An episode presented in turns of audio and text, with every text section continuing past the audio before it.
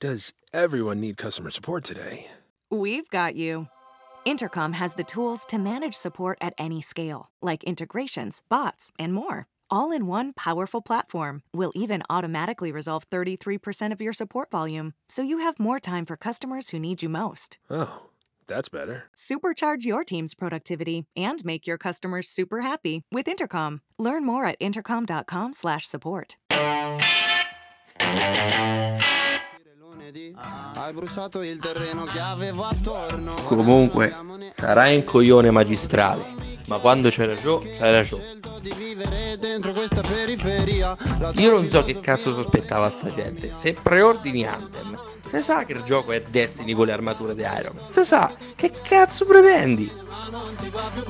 Sono stanco di ascoltare con questo Ciao Scassapixel, bel programma eh, però potresti anche mettere l'autotune sulla tua voce. Così bilanci la musica di merda che passi.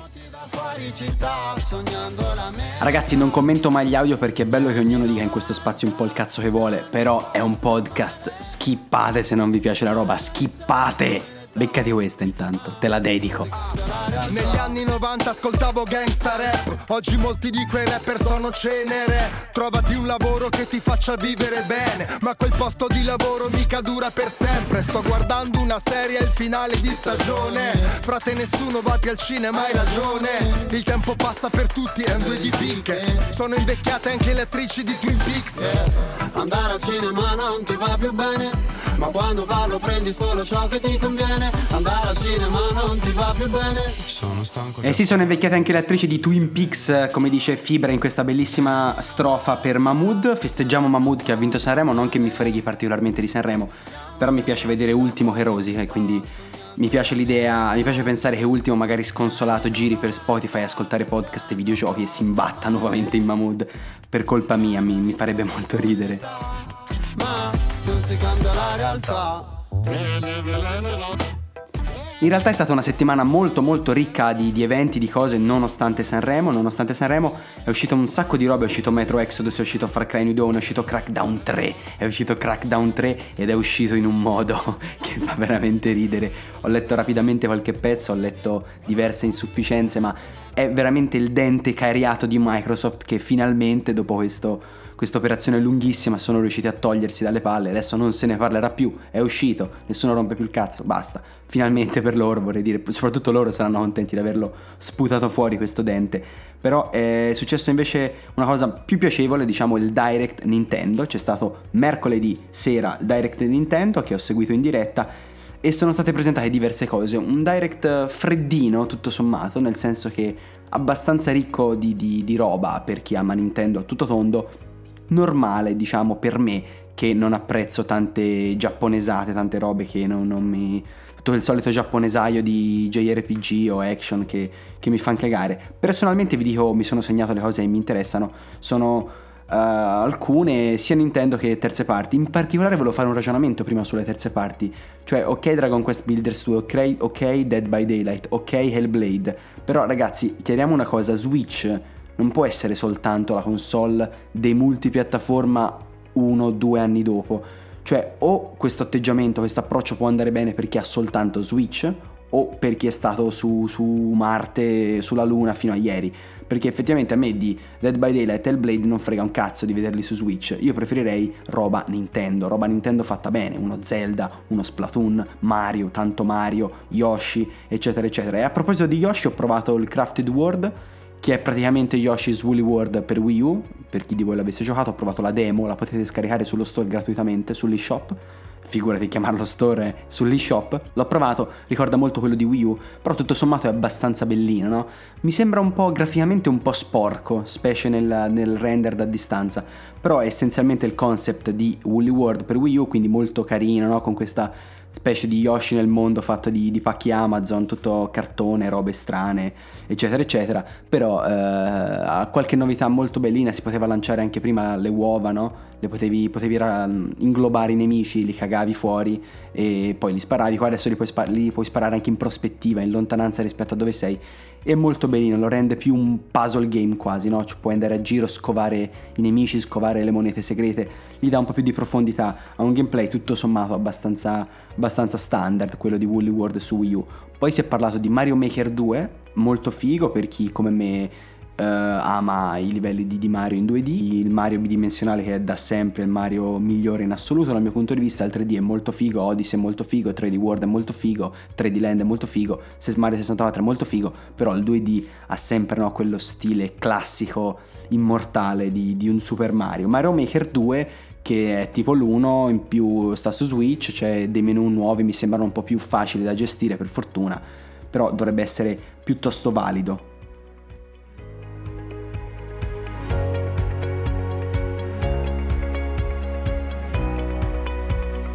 E poi la conferenza si è conclusa con eh, diciamo il tocco di Nintendo che è stato un nuovo Zelda, come largamente previsto. Si tratta però di un remake, non di un nuovo Zelda da zero, chiaramente non un Zelda inedito perché sono passati appena due anni circa da Breath of the Wild, che è un gioco del genere, come dissi all'epoca, secondo me è un po' un punto di non ritorno per Nintendo, cioè difficilmente si vedrà un nuovo Zelda non, eh, cioè senza tutte quelle caratteristiche lì di, di gameplay, di struttura. Nuovo Zelda che sarebbe a distanza di 26 anni, ritorna Zelda Link's Awakening dal 93, direttamente dal 93 dal Game Boy. Ritorna questo Zelda che vi, dirò mi ha lasciato un po' interdetto, sono sincero. Io il gioco originale non l'ho giocato anche perché è uscito prima che nascessi e, ehm, e quindi non l'ho mai recuperato su Game Boy. Sicuramente lo giocherò su Switch con, con molta gioia, però devo essere onesto, non mi sembra chissà che cosa graficamente a livello di stile. Mi sembra più una roba un po' troppo pucciosa, un po' troppo un mix tra ricorda, diciamo se voglio essere buono ricorda Tunic, che è quel gioiellino abbiamo visto Uh, abbiamo scoperto alle 3 di quest'anno, alle 3 dell'anno scorso, perdonatemi. Un po' ricorda Dragon Quest. Se vogliamo essere invece un po' cattivi, ricorda quei giochini Game Loft, quelle robe là, quei troiai che uscivano su, su smartphone anni fa, su iPhone 4, iPhone 5, non lo so, ro- roba, roba un po' così. E sinceramente non mi è sembrato molto rifinito anche Link per come è fatto il personaggio, i tratti sono veramente minimali. Capisco che, che è lo stile del gioco, lo stile che gli hanno voluto dare, però non è che mi abbia non è che mi abbia fatto impazzire da questo punto di vista, sono, sono, sincero. Per cui tutto sommato è stato un direct abbastanza piacevole, abbastanza piacevole perché il ritmo come sempre è incalzante e ci mancherebbe una roba che possono ritoccare come vogliono in post produzione, sono mancati all'appello purtroppo Luigi's Mansion, purtroppo Pokémon, purtroppo Metroid Prime, purtroppo una trilogia, un remaster dei vecchi Metroid, sarebbe stato veramente delizioso per, per, per, per allietare i mesi che ci separano, anzi gli anni direi da Metroid Prime 4, assolutamente sarebbe stata veramente una, cosa valida. Quindi, come sempre, Nintendo per alcune cose ci fa affogare, per altre ci fa, ci fa un po' sbuffare, ma ormai dovremmo aver imparato.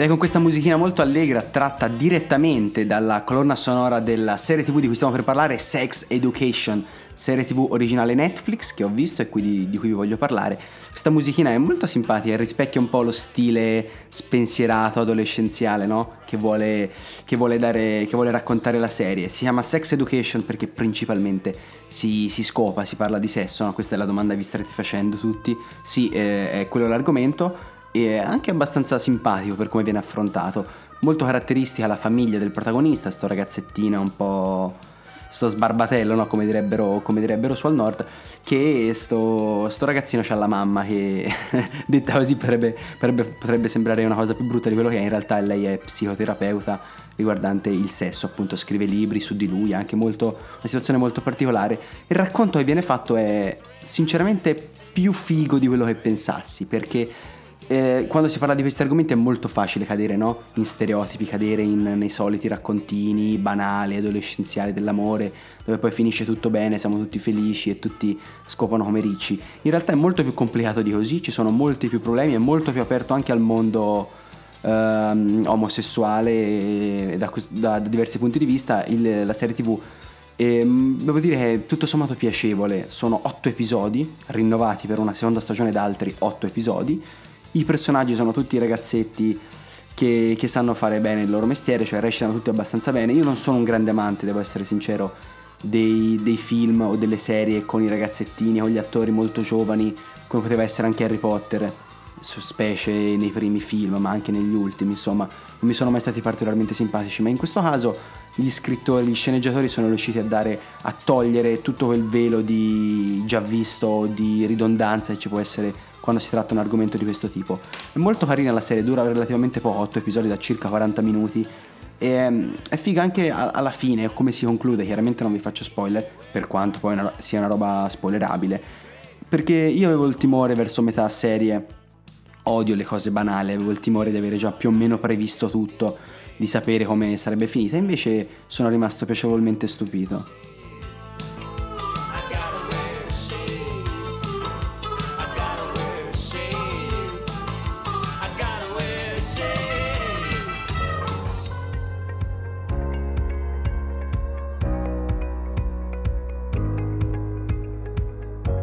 Nella scorsa puntata, conclusione della scorsa puntata, avevo annunciato che avrei iniziato a vedere un po' com'era The Division 2, la beta, perché ne ero molto curioso ed appassionato del primo episodio, sfrutto questa parte finale de, di, questo, di, questa puntata per dirvi effettivamente quello che, che sono state le mie impressioni. Eh, il presentimento che avevo annunciato già la, la, scorsa settimana in effetti si è rivelato piuttosto fondato perché The Division 2 non sembra essere quel sequel che avrei sperato, sembra essere, come avevo detto, un gioco veramente, veramente molto simile al precedente, un po' se vogliamo fare una metafora in, in, termini di smartphone, sembra un po' il modello S di un iPhone, no? Quindi qualcosa di abbastanza vicino al precedente, niente di eclatante. E purtroppo ne sono piuttosto deluso perché mi sarebbe piaciuto che Ubisoft avesse preso in mano la situazione e avesse avuto un po' più di coraggio, un po' più di coraggio per eh, rivedere un po' la formula di gioco. In realtà non pare abbiano fatto questo, pare abbiano scelto una soluzione più semplice, una soluzione meno rischiosa soprattutto,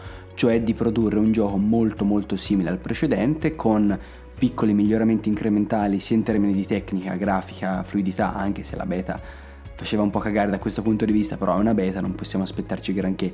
In particolare la fluidità e il render delle texture erano veramente un, una roba da, da mettersi le mani nei capelli però nonostante questo non pare esserci grandi novità. Le missioni, quelle che ho potuto provare, mi sono sembrate strutturate sinceramente in maniera un po' più uh, stratificata, anche le missioni secondarie, però da qui a parlare di una, un gioco migliorato da tutti i punti di vista in termini di quest e così mi sembra esagerato.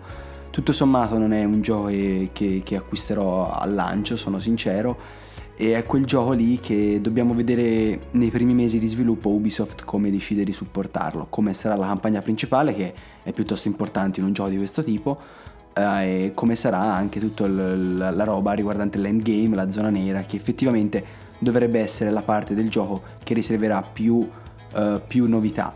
Il gioco è, lo potrete provare dal 1 marzo al 4 marzo in, eh, in open beta, quindi chiunque potrà provare la beta pubblica e decidere e valutarne l'acquisto. Per me al momento è un no.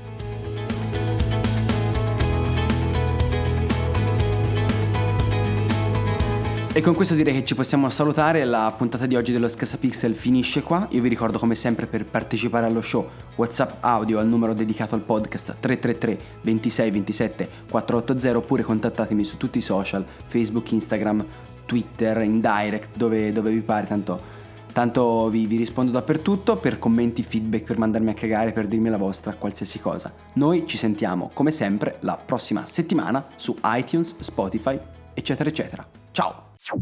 Today's customers expect fast, personalized support. Intercom has the tools you need to deliver just that, efficiently, at any scale. Supercharge your team's productivity and make your customers super happy with Intercom. Learn more at intercom.com/support.